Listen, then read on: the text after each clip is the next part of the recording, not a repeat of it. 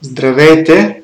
Вие сте с броя четвърти на българския подкаст за геополитика Буревестник.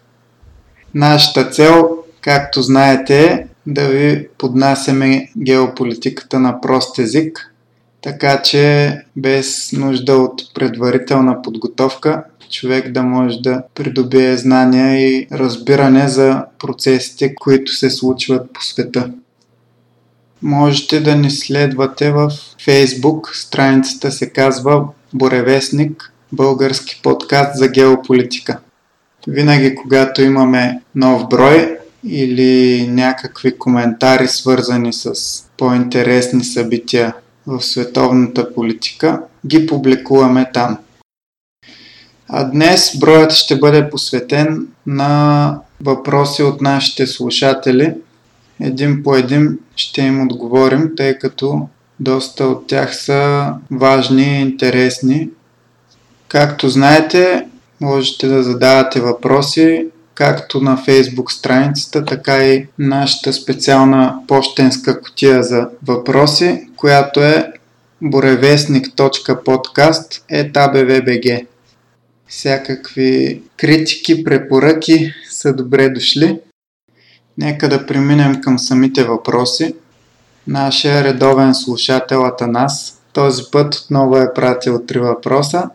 Първия е: отказа на Тръмп за нападение на Иран не е ли продиктуван от Господ, проговорил на руски и китайски езици? Дани? Да, здравейте. Аз а, няма как да кажа от Божие име наистина дали е проговорил наистина тези езици на точно на Тръмп, но като че ли някакси някой горе си знае работата и предотвратява подобен конфликт. Тоест, вижда се, че и самия Тръмп, знаете, има деца, т.е. той не е като други лидери европейски, вие знаете, т.е. те, някои от тях може би са виновни, може би не са виновни от това, че нямат проблеми. Визираш Меркел, Макрон. Наделено. Да, и, и други такива, т.е. но вече нали, има някои хора, които не си го искат, т.е. те не са виновни, но а, това, че нямат поколение или не, не могат да имат, но определено като има деца с човек, т.е. мисли по друг начин за бъдещето. И да речем, ако Тръмп, представете си, той има синове и трябва да ги прати на война наредом с тяхни връстници от... и техни сънародници, това е... т.е. може би, да, наистина някой отгоре, който иде, както и да го наричаме, всеки има право да вярва в каквото иска, кой както иска да нарича тая сила, но наистина е възможно, да, ако се погледне от тази гледна точка, че наистина има такава, може би, може би да, може би не, има, да има такава намеса, че се предотвратява такъв конфликт. Тоест, може би, може да го наречем това глас на разума, глас на съвестта или на морала. Тоест, морал ще има в света, докато има поне един морален човек, който и да е той. Както се ви казах и в предните броеве, тоест, освен както имат вярвания в Китай, тоест ин-ян, черно и бяло, т.е. нещо, което е черно, не е изцяло черно, има поне малко бяло в него. Но естествено и съветниците на Тръмп също. Може би и те са повлияли, но не само това, да. Но дали нощно на руски и китайски езици са му проговорили, може би и на обикновен английски са му говорили, кой знае. Нападение на Иран, Тръмп до някъде дълбоко в себе си знае, той, че подобно нещо е... има изключително много повече минуси, отколкото ползи това нещо. И това не е само, не би трябвало да е само в... да го говори неговия вътрешен глас на всички останали замесени страни. Или поне така смятам аз. Да, както ти почна с въпроса за децата, и Тръмп каза нещо такова, когато даваше официалното обяснение защо е решил да отмени ударите срещу Иран. Каза, след като разбрах, че ще загинат сто и петдесет човека, се замислих, че тези хора имат семейства, какво ще се случи с тях и това не е добър и справедлив отговор на едно сваляне на безпилотен самолет, тъй като ще има много жертви. И според мен има и малко закачка в въпроса, където руския и китайския език може би намекват дали от Русия и Китай не са го предупредили Тръмп да не прави глупости. Да, възможно е. Със сигурност едва ли точно в момента, в който е смятал да прави атаките, но в предишните седмици, когато се нагнетяваше напрежението, той все още е доста нагнетено. Със сигурност е имало разговори с висши държавници от Китай и Русия и, и американската държавна администрация. И несъмнено е било намекнато, че една война срещу Иран ще въвлече и други страни и ще бъде доста по-сложна, отколкото изглежда, може би, на пръв поглед. Втория въпрос. Доколко три бивши империи Китай, Русия и Иран в съюз са в състояние да се преборят успешно с настоящата империя САЩ? Сега доколко е, Китай и Русия биха се затичали веднага на помощ на Иран при една евентуална война е съмнително, особено за Китай. Русия, да, по-скоро биха помогнали, но все пак да не забравяме, че всеки открит сблъсък между руски и американски войски лесно би могъл да прерасне до Трета световна война. Така че каквато и помощ да дадат Русия и Китай на Иран при едно такова положение, тя би била по-скоро, да не кажа прикрита, но не е пряка. Не е с военна сила и както, например, все пак Русия в Сирия, да, помогнаха на сирийската армия, на сирийското правителство, но все пак официално се биха срещу джихадисти, срещу Ислямска държава, Ал-Кайда и така нататък. Макар и последните, а доста вероятно и първите да са проксита на САЩ и Израел, все пак американците официално също се биха срещу Ислямска държава. Така че Русия не са се борили срещу САЩ в Сирия, колкото и САЩ да имаха желание да свалят Асад, поне докато Тръмп не пое юздите, а доколко ги държи, естествено, дълга тема. Но при едно нападение на САЩ срещу Иран, Русия няма да има такъв комфорт да може да води бойни действия срещу някакви групировки, които дори да са управлявани зад кулисите от американци и израелци, все пак официално не са, така че руснаците могат да ги бият както си искат, без да има никакви реални последствия от това, като международни отношения и така нататък. Докато на Иран няма как да помогнат пряко.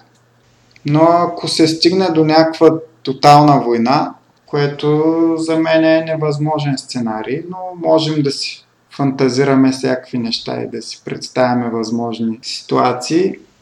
Със сигурност военната мощ на Китай, Русия и Иран заедно превъзхожда американската.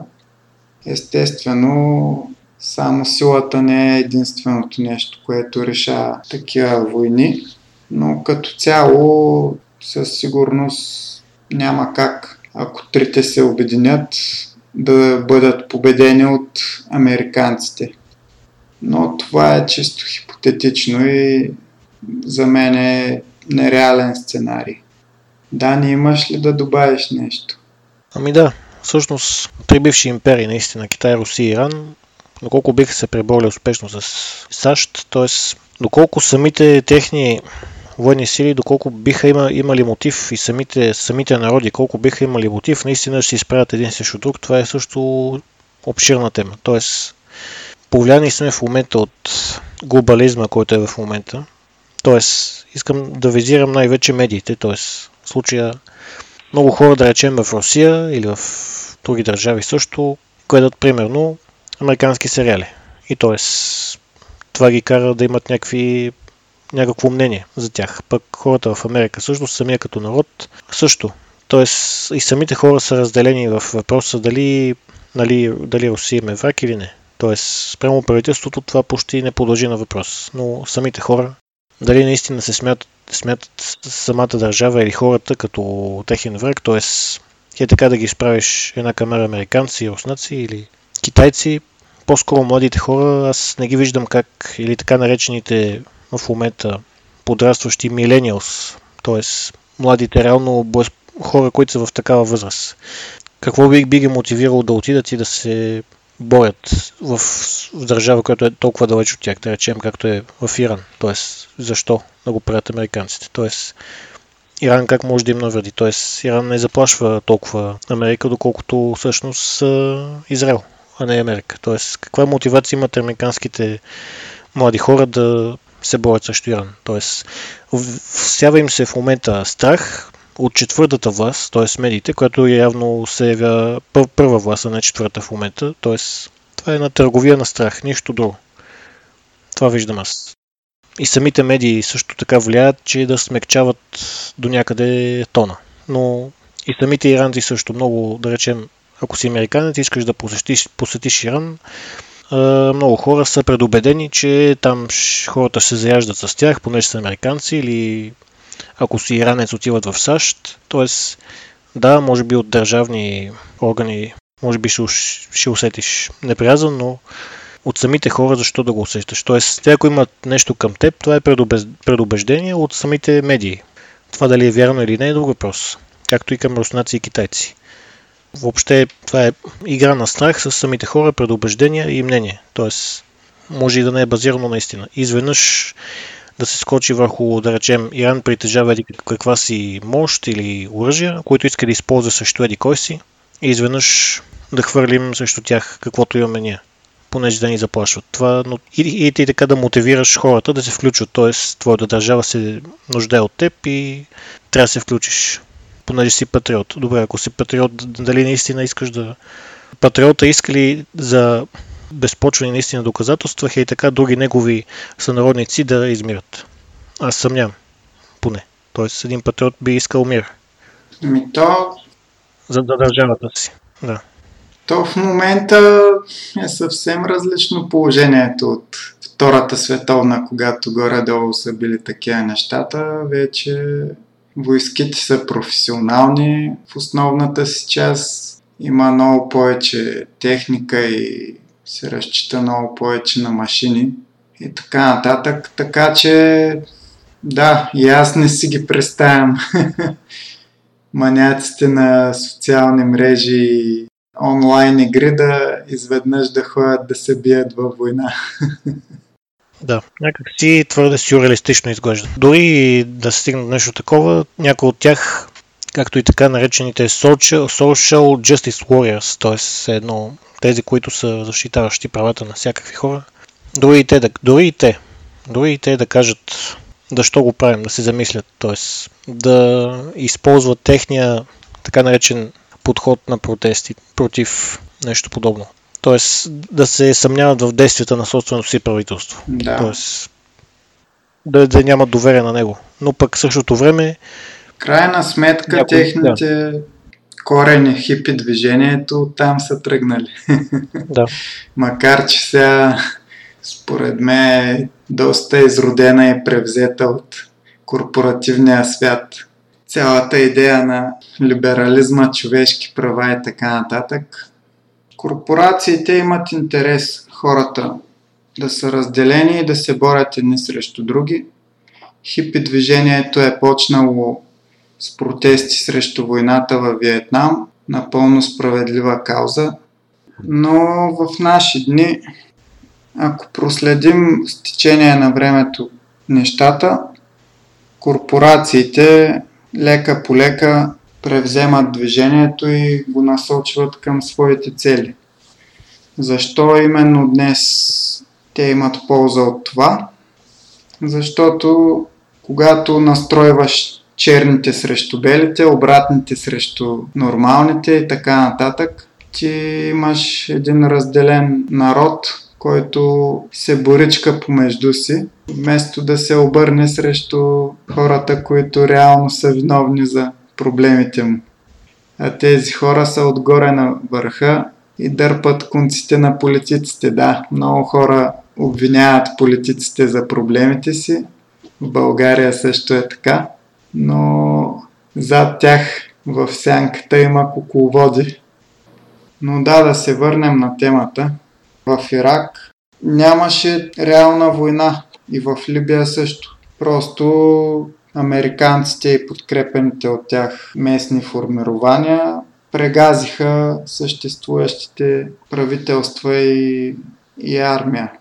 А с Иран наистина би бил нов Виетнам, да не кажа и по-зле. Тоест една война, която няма да завърши за няколко месеца, а ще се проточи със сигурност години и ще бъде много жестока. И затова не виждам как младите американци дългосрочно биха подкрепили такава война. Нека да минем към следващия. Какви са подбудите на Израел за ликвидиране на Иран, което е очевидно? Дани? Да, т.е. защо Израел не харесва Иран в момента? Това е след като вече се махна Реза Пахлави, т.е. след седемдесетте години. Израел, но и като цяло някоя държава, ако иска да постигне цели в друга държава, е много по-лесно да се, ще каже, разбере в кавички а, с а, един, двама, трима човека вместо с сто. Тоест, когато има монарх, който реално олицетворява държавата, ако ти успееш да го убедиш него, ти спечелил почти цялата държава. Затова то не е тайна, че реално кралското семейство на Саудитска Арабия и Израел, колкото и да е. Ако си посещавал Израел, трябва да си смениш паспорта преди да влезеш в Саудитска Арабия, понеже си посещава Израел, т.е. иска да се постави впечатление, че те не се обичат, но в същото време работят заедно. И това се, се, се, се вижда. Тоест, да, като... това е очевидно. Да. В Сирия, например, очевидно интересите им съвпадаха. Да, точно така. И реално, защо точно да се ликвидира, т.е. не да се ликвидира, по-скоро аз бих казал а, така да се направи, че да, да има пионка някой в Иран, който да слуша какво му казва някой друг. Т.е. Да. Или да се поддава. Но Реза Пахлави, колкото и да речем, има мнение, че да речем той е и колкото и да е бил слушал и а, собствения си народ, той е, се е поддавал и на чуждо влияние. Това не е, не е тайна, но като цяло самите иранци, голяма част, си го обичат самият свой Резат и не обичат, ня, ня, някои от тях не са доволни от това, че има такава революция ислямска. Тоест, да. Те не се чувстват такива. Тоест Реза Пахлави е играл нещо подобно, а, като да речем Хосни Мубарак в Египет. Тоест, да. Хем я иска нещо за собствена си държава, иска да, да, да бъде неутрален. Тоест, знаете, с а, Израел, с а, арабските държави се погажда единствено с кого? С Египет и Йордания. Йордания отново, понеже те имат монарх и по-лесно се оправяш с тях. Египет, защо Египет и Израел все пак имат някакви чувства едни към други? Знаете, история и двете държави, Мойсей, доведения брат на Рамзес, египтяни и израелци, те, макар и да са имали свои дразги, да са били помежду си, дълбоко себе си те знаят, че имат история, до някъде дори се имат и за почти братски народи. Тоест, самите египтяни преди да станат араби, така да се нарече. Тоест, те имат много обща история. Те трябва да се богащат едни с други. Тоест, когато е имало неразбирателство с арабски държави, с Израел, единствената държава, която е била съгласна наистина да поеме дипломатически път и да седнат, да накара останалите държави да седнат на масата заедно с Израел, това е Египет и до някъде Йордания. Тези две държави. И по същия начин Израел искаме да има нещо такова в, в Иран. Но в момента това трудно става и отново, защо, как свързано с предния въпрос, Израел използва други държави като Америка, за, за да решава своите проблеми, така да ги наречем. Но да. И те сами могат да си ги разрешат, просто а, иска да имат няколко държави като Египет в момента около тях, които да са готови на сътрудничество, които в момента очевидно с Иран е много трудно постижимо. Но докато е бил Реза Пахлави, това е било доста по-лесно да стане. Тоест, да. Те, те искат това да се възвърне по някакъв начин, но а, да бъде един вид под тяхна диктовка, а не самите иранци да си кажат да, беше ни по-добре под Реза Пахлави, не искаме да има това, което е в момента, но пък не искаме и да става чрез диктовката на Израел, но пък Израел казва не, ние ще ви помогнем и ще ви освободим, както ние кажем. Очевидно Израел има желание да бъде хегемон в региона. Имат плана за Велик Израел, който включва значително териториално разширение. И, както вече споменахме, Саудитска Арабия играят комбина с Израел и въобще не им пречи този план, но при Иран въобще не е така. Иран си имат собствени интереси и искат, самите те биха искали да са, ако не е хегемон, то една от водещите сили в региона, каквато и са в момента. И естествено трябва да бранят това положение, тъй като Израел, имайки на своя страна Саудитска Арабия и разбира се и щатите, са в доста по-силна позиция от тях.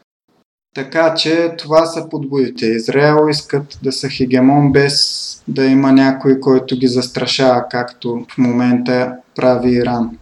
Иран имат неприкрито антиизраелска гледна точка и заявяват без да, без да им мигне окото, че Израел трябва да бъде унищожен, че тази държава няма място там. Естествено, това е повече за надъхване на собствените последователи, отколкото някаква сериозна заплаха, поне на този етап. Но все пак и Израел въобще не са невинни в случая. Да, нямат такива бомбастични изявления, но знаем как стават нещата в съвременния свят и в тъй наречените западни демокрации, от които Израел несъмнено е повлиян. По малко по-прикрит и непряк начин става ясно, че Израел също иска, ако не е унищожението, то, както и Дани каза, отслабване и поставяне на Иран в зависима от Израел роля. И следващия набор от въпроси е от нашия слушател Ивайло, като те са свързани с Китай и Иран. Първия въпрос е: смятате ли, че китайските инвестиции по инфраструктурни проекти, високотехнологични производства и така нататък имат бъдеще у нас, имайки предвид културните различия, ценности, както и негативния опит с Great Wall? Дани? Ами според мен, поне моето скромно мнение е такова, че да, имат бъдеще. Защо? Да, знаем, с Great Wall, така да се нарече, все още тлее. Тази идея може да се възобнови и да се възпомени отново, т.е. да има бъдеще отново това нещо. Да. Това не е, така да се нарече, спрял проект. Т.е. това ще продължи. Относно инфраструктурни проекти, които са и не само на Балканите, т.е. това, което е пристанище в Гърция на Пирея, то продължава да функционира като китайско, т.е. китайците вземат правата.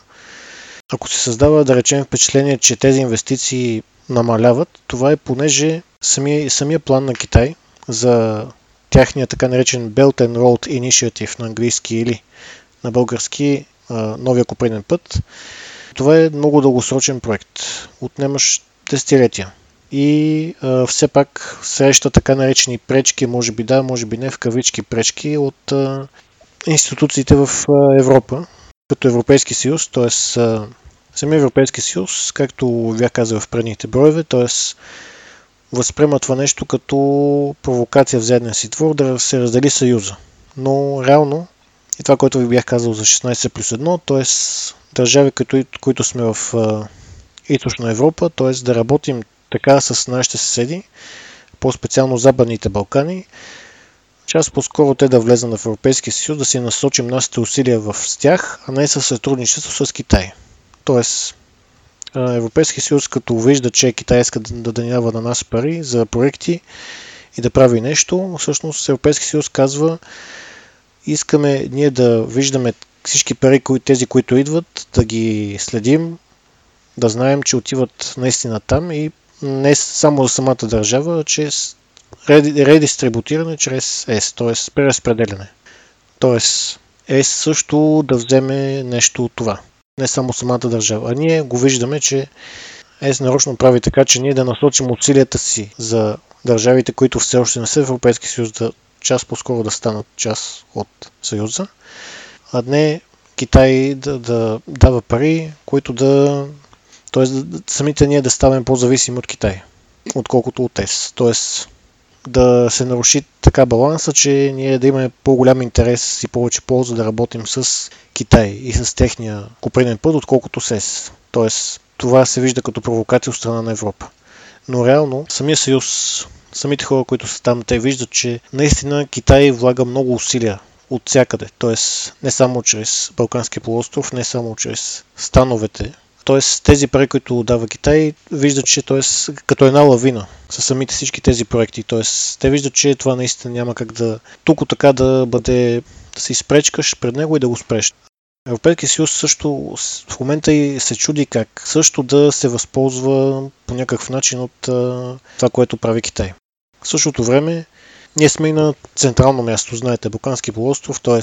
това, което прави като инициатива Китай, много трудно е да мине този нов път на Куприната без, без нас, без наше участие, без Анатола и без становете. Т.е. ние сме изключително важна артерия това нещо да се случи. Т.е. да, да, според мен тези проекти имат бъдеще. Ако се създава впечатление, че те се забавят, да, това е така, понеже Китай гледа дългосрочно. Както да речем, в момента знаете за протестите в Хонконг, които продължават. Договора е за самия Хонконг е, че той трябва да се присъедини обратно към Китай през две хиляди четиридесет и седма година. А сега даже на тези протести дори се протестира с лозунга независимо за Хонконг. Но това е доста трудно постижимо или дори фантастично. Как се очаква това да стане? Тоест, Китай мисли дългосрочно. И не се вижда наистина начин без нас на такова централно място, на такъв кръстопът, инвестиции на Китай да ни заобиколят нас. Тоест, да, те имат бъдеще и няма как да ни задминат. Втория въпрос. По всеобщо руско и американско мнение, характерна практика за Китай е копирането на технологии. Да, добро производство, но все пак копиране. Никакво ноу-хау. Защо според вас ситуацията с Huawei е различна? Защо Китай не се изявят в производството на самолети собствен дизайн, примерно? Сега се ограничават с руски и американски клонинги, а именно в телекомуникациите. Как така изведнъж направиха нещо иновативно като пет джи мрежата? Според мен, да, наистина те копират, но това, че копират самите китайци, това той им е позволено да копират. Тоест, както ви бях казал и в предните броеве, представете си, вие сте някаква американска компания и искате да тествате нещо. Нов тип техника, нов вкус, нов начин на работа или нов, нова технология. Тоест, искате да я тествате, но не сте сигурни. И си хвърляте идеята някъде и някой, който има ресурса да ви я тества, да го направи. Както са и тестване на приложения и на сървъри. Алфа тестове, бета тестове, т.е. колкото повече потребители тестват вашата технология или вашето приложение, толкова по-бързо ще имате цялата картинка и ще знаете за така наречените бъгове или проблеми в нея. И ще, ще разберете дали наистина има смисъл от, от това нещо, от такъв проект. И нарочно им се дава да копират. Тоест, подхвърля се идеята хей така, да тества Китай, понеже има ресурса и може да го направи. И след това, естествено, обаче ако се разбере, че самата идея е истинска и наистина има плод в нея и Китай започва наистина да прави нещо, чак тогава се намесват така наречените тези, които са подхвърли идеята, да кажат, вие ни изплагиатствате в момента, трябва да ни върнете технологията или да ни платите част от като репарации, т.е. самите изводи, които имате, т.е. всичките ви тези изводи като разработки да ни ги предоставите. Наготово, все едно. Да речем, аз имам да правя курсова работа на някаква тема. Имам някаква идея, но не искам да си губя времето да я напиша аз. Потвърлям част от идеята някъде, някой взима идеите, прави курсовата работа, предоставя я и някой я оценява, т.е. в случая потребителите. И те казват, да, харесва ли, не, не ми харесва. В случай, че на тях им харесва, аз ще кажа, това е и ще взема тази седно курсова работа или някакъв продукт, ще кажа, да, това обаче беше моя идея и ще я представя като моя. макар и някой друг да е тествал преди това вече и да е разработил. Тоест, това се прави нарочно. Да се ги скопира. А, сега за пет джи защо? Искат те там не да го копират, а го, да го създадат собствено. Знаете, за пет джи целта е по-бър, по-бърз интернет и по-бързо предоставяне на данни. Като се е, основата на това всичко е да се пренася информация възможно най-бързо, чрез интернет. А интернетът, знаете, е разработен с военни цели. Т.е. да се предостави информация за не, не само за полето, а да не се губи нищо, т.е. в реално време. И както знаете, в днешно време има много голяма, все още, все още набъбва тази информация, става все по-голяма и все по-голяма. Искаме тези големи данни много по-бързо да пристигат при нас и да се филтрира само това, което ни е необходимо към момента. Тоест, бързо пренасене на огромни масиви от данни. И защо интернет? Тоест, когато се, вече се прави така, че интернетът да бъде публичен за хората и се създават, както в момента, социални мрежи и всякакви подобни места за разискване на теми, т.е. всеки човек става медия и може да прави собствени изявления или новини, които може да са верни, може да не са верни. Т.е. може нарочно да разпространява целенасочено грешна информация да. Или правилна информация. И това създава възможност за, за евентуални безредици. Да. Китай, китайците в момента, знаете, в Китай те имат собствен Google, собствен а, на социална мрежа, както са вместо Facebook и Google, те имат Weibo и подобни. Да. Тоест, те цензурират интернета си от из основи, от началото, още в момента, в който го виждат. Защо? Защото те в, в началото осъзнават, че това има потенциал да създаде големи проблеми. И каква е разликата, и сега тук идва извода, каква е разликата между цензурирания из основи интернет в Китай и това, което е в момента, да речем, в социалните мрежи, има така наречените на английски curators, в кавички, т.е. има някакъв пост, също някакъв продукт, на еди коя си компания или срещу еди кого си и изведнъж щакаме с пръсти и двеста коментари изчезват магически. Да. Това е каква е разликата между цензурата в Китай и това, което имаме ние в момента в така наречения свободен свят. Китай го е разбрал от изоснови още от начало. Т.е. това е, те го виждат като начин на мислене. Понеже, знаете, начинът им на мислене, който ви споделих предния път, т.е. Китай имат бунтове почти постоянно в самите, в предисторията си, самите хора се бунтуват, в, т.е. граждански войни в Китай има доста често. Както виждате в момента, протести в Хонконг и ще видим до две хиляди четиридесет и седма година какво ще стане, понеже тогава, както ви казах, Хонконг трябва да се присъедини към Китай, но както се вижда, това въобще няма да стане толкова лесно. И ще видим какво ще стане. Но в случая, защо пет джи? Китай вижда възможност в момента, ако разработи нещо, нещо собствено, да бъде точно в сферата на комуникациите, в интернет, т.е. бързо да пренася данни на много-много хора. Защо точно Китай много данни? Защото Китай има толкова огромно население, което, което бълва огромен набор от данни и Китай иска много, иска много бързо да намери начин, през който да сканира през тези данни, да ги препраща и да ги филтрира. пет джи им помага в случая. Естествено, това ще помогне и на останали други държави, които имат подобни интереси. И т.е. Китай може да продава продукта си. Т.е. за това те виждат най-голям потенциал в пет джи. Да. Следващия въпрос. Лично аз смятам, че на Китай може да се има точно толкова доверие, колкото и на американците. Сигурен съм, че Русия много добре разбира това. Още повече на фона на военния конфликт с Китай в миналото. Какво мислите по въпроса?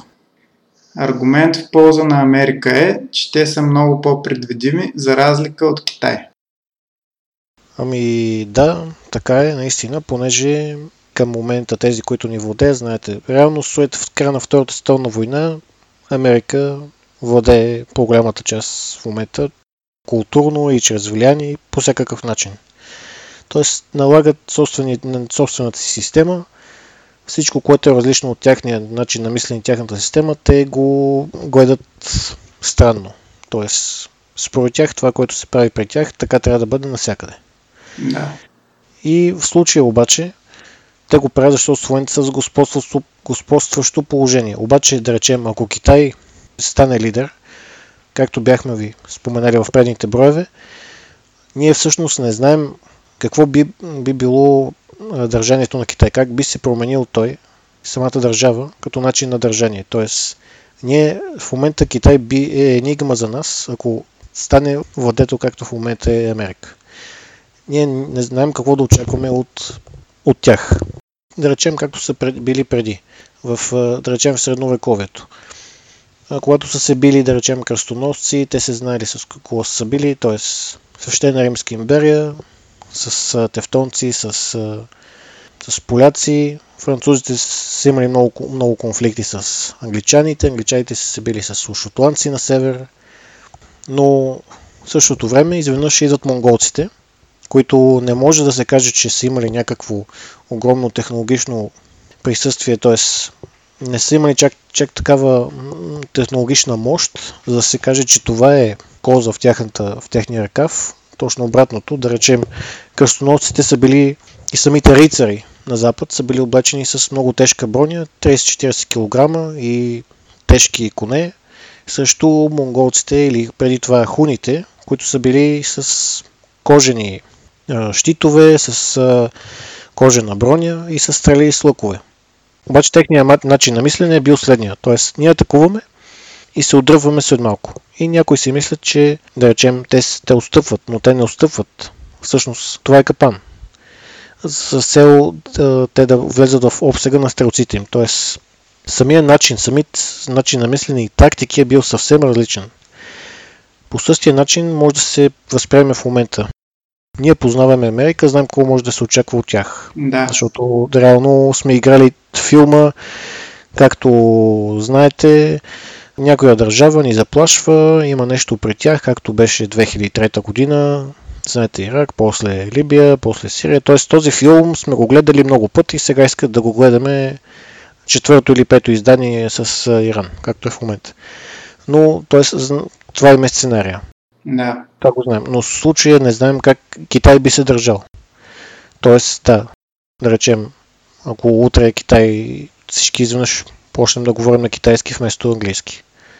Но, както ви казах, бях казал и преди, т.е. как може Китай да го постигне, как си представяме въобще да сме културно повлияни толкова много от Китай, че да заменим САЩ. Т.е. да, наистина, трудно е да се предвиди какво би направил Китай в случая. И друго нещо, което е много важно е, че Китай не признава анексирането на Крим. Също както и Турция не го признава и много не го признават, реално само Русия го признава, но защо Китай не, не го признава? Да, наистина Китай и Русия са имали дразги помежду си, освен, знаете, най-скорошните, когато по време на комунизма, когато а, с, Мао Цзедун, след като той се маха от власт, има влажаване на самите отношения между Съветския съюз и Китай. И не само това, те имат конфликти, знаете, преди това въоръжени, но Китай не признава анексирането на Крим, макар и да се вижда на международната сцена, че те са съюзници. Тоест Китай винаги играе собствена игра. Тоест те има, имат собствена, така наречената наша чуждица, собствена адженда. Тоест собствен начин на мислене и стратегия, която те следват. Те са собствена колона, изцяло собствена. С стратегия, в която искат да се изпълнат, имат план, дългогодишен, и в него естествено те искат те, те, те да са тези, които казват как да стават нещата, те да властват, а не Америка или Русия. Тоест, те в момента са в така наречен съюз от, от удобство. Така им е удобно в момента на китайците. Да. Тоест, това в момента за тях е изгодно да бъдат в такава позиция. Тоест, те нарочно така са се поставили. Но ще, ще видим след петнайсет, двайсет, петдесет години в коя позиция ще бъдат те. И в коя позиция ще бъдат всички останали. Наистина, не признават Крим по ред причини. Знаете, ако признаят Крим, ще кажат на Тибет, да, окей е, вие да се отделите. Да. Не някой друг да ви завладе, да, окей сте, т.е. на същия принцип, например, Испания не признава Косово заради Каталония. Точно така. Както и за Китай също Тайван, Хонконг и Макао изведнъж. Ако ги признаят, те и друго нещо. а, знаете, те гледат собствения си интерес и поне са в състояние да си го защитят, както Русия, както и Америка. Ние българите, естествено, гледаме нашия интерес, колкото и да го искаме, ние сме, не сме в състояние, в което да защитим интерес. Ние защитаваме интерес не наш. Определено не е наш. Но държави като изборени, изборените, тъй като Америка, САЩ и Русия, те поне са в състояние да се защитат собствения си интерес. И това, което има интерес Русия и това, което има интерес Китай, не съвпада точно. Тоест, интересът, който има Китай, е да се обедини. Тоест, всички тези държави, които са около тях, които те ги смятат, че те всъщност, като, като Тайван и като Хонконг, те всъщност са част от Китай, поне това смята, смята Китай. Това е техния интерес. Те не искат да има отцепничество при тях. Еми, там живеят китайци, говорят на китайски език. Да. Според мен също са си Китай. Да. Но да, към въпроса, наистина ние не знаем как би реагирал Китай, ако, ако те владеят в момента така, както владее САЩ. Ние не знаем. Те в момента са енигма. И в момента не са в такова положение. Но ще видим след години какво би станало. И все пак мисля, че това, което ти беше казал в един от предишните броеве, че Китай не е завоевател, да, и не би тръгнал толкова агресивно, както Америка се държеше до Сирия на практика. Точно тая черта на китайския мироглед показва, че не би било толкова зле положението от към разпалване на войни и така нататък, както е с Америка. Но разбира се, много неща се променят, когато една държава се домогне до такова положение в света. Според мен, дори да стане това нещо, ще следне по-малко от сто години. Перспективата е средно до дългосрочна. Разбира се, в от гледна точка на историята сто години не са кой знае колко, но нито ние, нито вие слушателите е много вероятно да го видите с очите си. Четвърти въпрос от Ивайло. Кога според вас Китай ще излязат на световния пазар със собствена операционна система за мобилни устройства, пряк конкурент на Android и ще разчупят монопола на Google и Си Ар Ел? Ами според мен, дори да излезат с нещо подобно като собствена система, отново все си мисля, че както е сега в момента, ще бъде забранено на много потребители да използват нещо подобно, понеже, разбираш ли, то е китайско и е пълно с вредни данни в него. Тоест, ще се наложи нещо като цензура. Да не ни шпионират китайците. Да, т.е. ще ви шпионираме само ние, които си ви шпионираме до момента, а не друг. Да. Тоест, те ако наистина разработят нещо собствено, да, за да бъде качествено, те ако искат могат да го пуснат, ако наистина наистина, наистина искат да, да бълват продукти, могат и след двайсет и три години да го пуснат. Но за подобни неща се изискват време. И особено те имат ресурси да го направят и да го изтестват, така че след пет-десет години, ако искат да пуснат нещо, което наистина хората видят, че е валидно и че работи като операционна система, биха седнали спокойно да го направят с време, а не да реагират сега на момент. Но не се знае след пет-десет години какво може да стане. Да. Но ако пуснат нещо, по-скоро според мен биха го пуснали. Да, те могат да го пуснат и по-рано, но качеството би било под въпрос. По-добре е да изчакат пет-десет години, да разработят нещо собствено и след това вече ще се види дали наистина би се стигнало до ограничение на това приложение или до свободно използване, но рано е да се каже. Да, и аз ще добавя, че общо взето, ако стане нещо такова, и аз го виждам след не по-малко от пет години, даже по-скоро към десет. Но тук Китая и който и да е, който тръгне да прави нещо такова, има един бонус, който е, че Android-а ще започне да остаря, докато новата система стане готова. Тоест, като всеки софтуер, Android, каквито и нови версии да има, в някаква степен те надграждат по-стара версия и софтуера е затворен в парадигмата, в която е бил създаден първоначално. Да, и реално няма на къде да расте и трябва да създадеш нещо напълно революционно. Да, реалност да имаш нещо качествено по-добро от операционна система, която поддържаш вече доста години, както е Android. Трябва да го почнеш от нулата, това ще отнеме много време и ресурси. Тоест, след едни осем-десет години, когато си представям китайците да пуснат нещо подобно, Андроида, ако, ако до тогава не са решили да го обновят от нулата, както споменахме, тогава китайците ще имат голям, голямо предимство пред него и биха могли да тръгнат с летящ старт. Пети въпрос. Всеизвестен е лошия имидж на китайските туристи, нищо общо с японските. Мислите ли, че Румен Радев направи добре, като се свърза с една от най-големите китайски туристически агенции и ги покани у нас?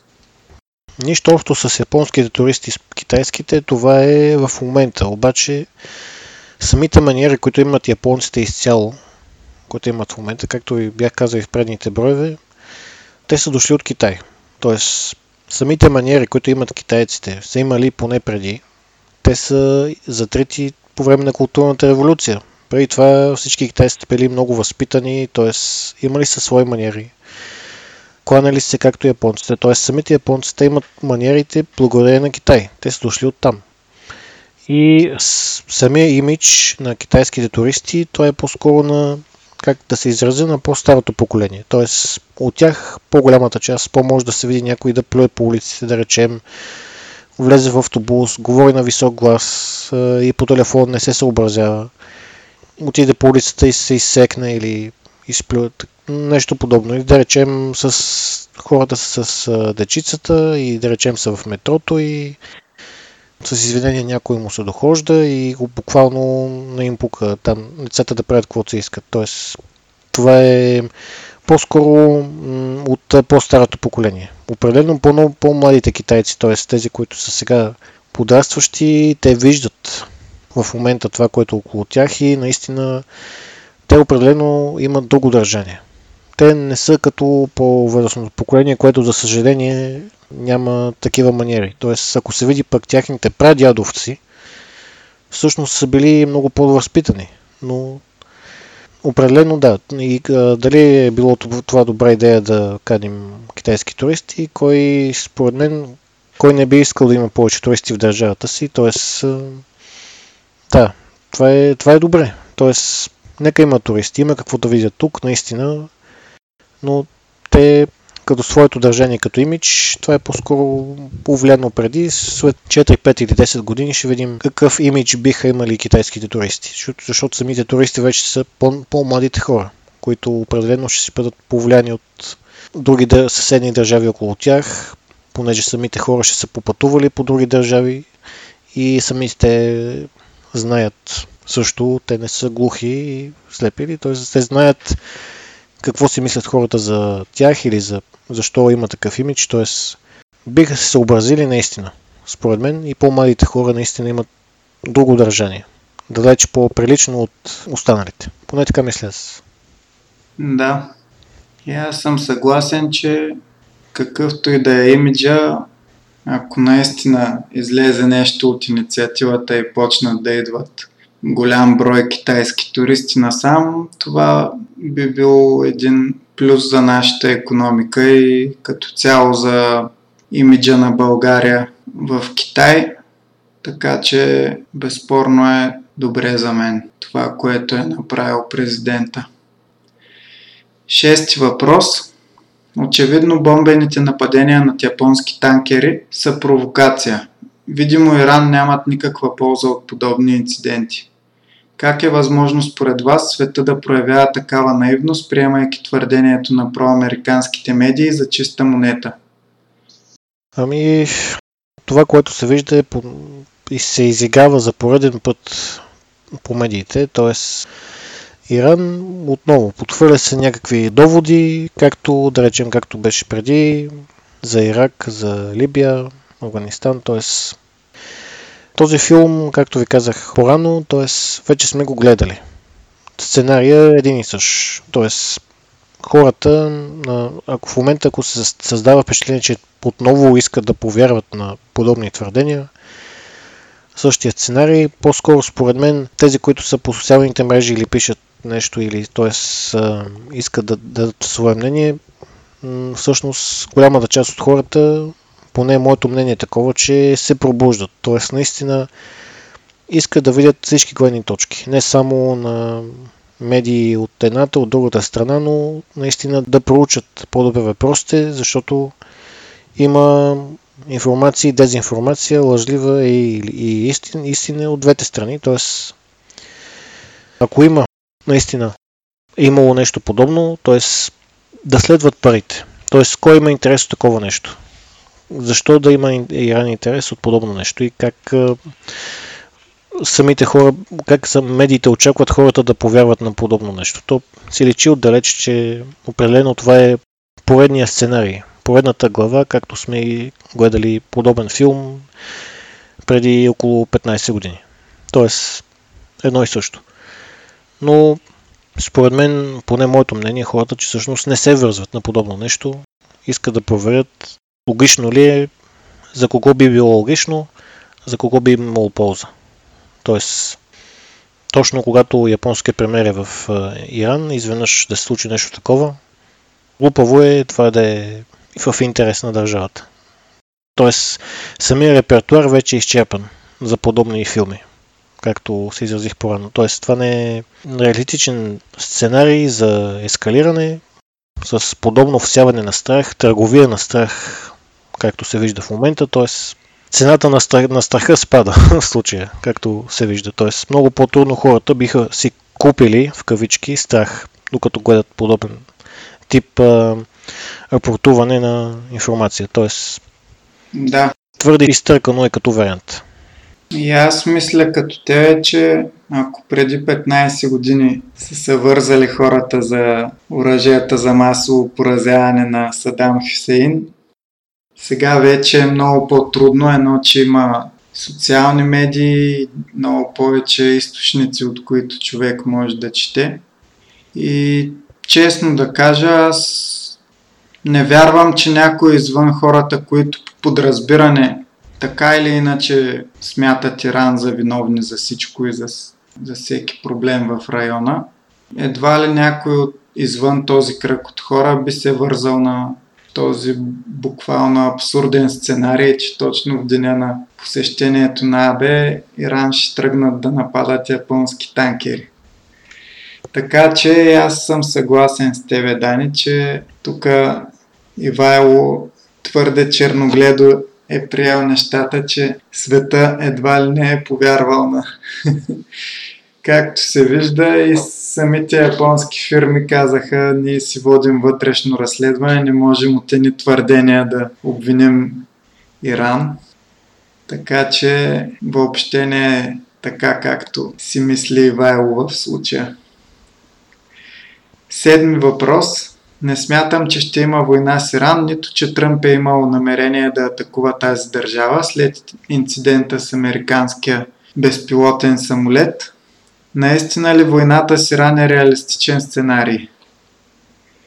Аз ще отговоря съвсем накратко. За мен не е реалистичен и единствената възможност да се стигне до нещо такова е, може би ако Тръмп малко преди изборите, всички индикации са, че Тръмп би ги загубил. Тогава в някакво отчаяние, може би Тръмп. Войната има краткосрочен положителен ефект за рейтинга на един президент. Така показват социологическите проучвания в миналото. Така че в един такъв напечен момент, непосредствено преди изборите, ако Тръмп вижда, че ще загуби, може би той би запалил война с Иран, да разчита на този ефект и на вроденото желание на избирателите за стабилност, защото по време на война е лош момент да сменяш президента. Един такъв сценарий може би е възможен, но гледайки кандидатите от Демократическата партия, не мисля, че Тръмп ще има проблеми да победи който и да било от тях, така че едва ли ще се стигне до там. И последния въпрос. Мислите ли, че блокирането на входа на Персийския залив е реална възможност? С подобно действие Иран само би настроил света срещу себе си, от което няма да има никакви изгоди. Пак ще почна аз.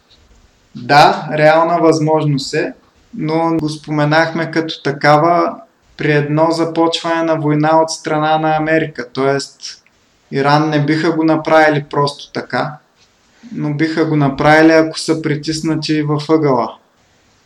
Наистина Иран би засегнал дори интереси на свои съюзници, страни на този етап настроени благоприятно към тях, но в отчаяна ситуация, каквато би била една война на САЩ срещу Иран, според мен иранците биха използвали всички средства и най-малко би ги интересувало световната общественост какво ще си мисли за тях, след като на карта е поставено нещо доста по-голямо от тяхната репутация в света, именно собственото им съществуване. Дани? Да, всъщност Омурския пролив, те ако искат да го затворят, т.е. това е чак в крайен случай, когато са притиснати в ъгъла, когато наистина няма какво да губят, т.е. чак тогава. Това е крайна мярка, като отговор, но да, наистина, в, ако го направят от днес за утре, би било безумие, но когато вече са притиснати в ъгъла и когато вече наистина дипломацията е изчерпала всякакви варианти, чак тогава, но това е вече най-крайен вариант. Но по-скоро едва ли. И с това приключваме днешния брой. Благодарим на Атанас и на Ивайло за интересните въпроси. Смятам, че и нашите слушатели също са ги намерили за такива. И отново може да задавате въпроси, на които да отговорим в следващ брой, или на Facebook страницата Буревестник, български подкаст за геополитика, или на електронната поща буревестник точка подкаст ет а бе ве точка бе же. Дани, благодаря ти за участието. Благодаря аз.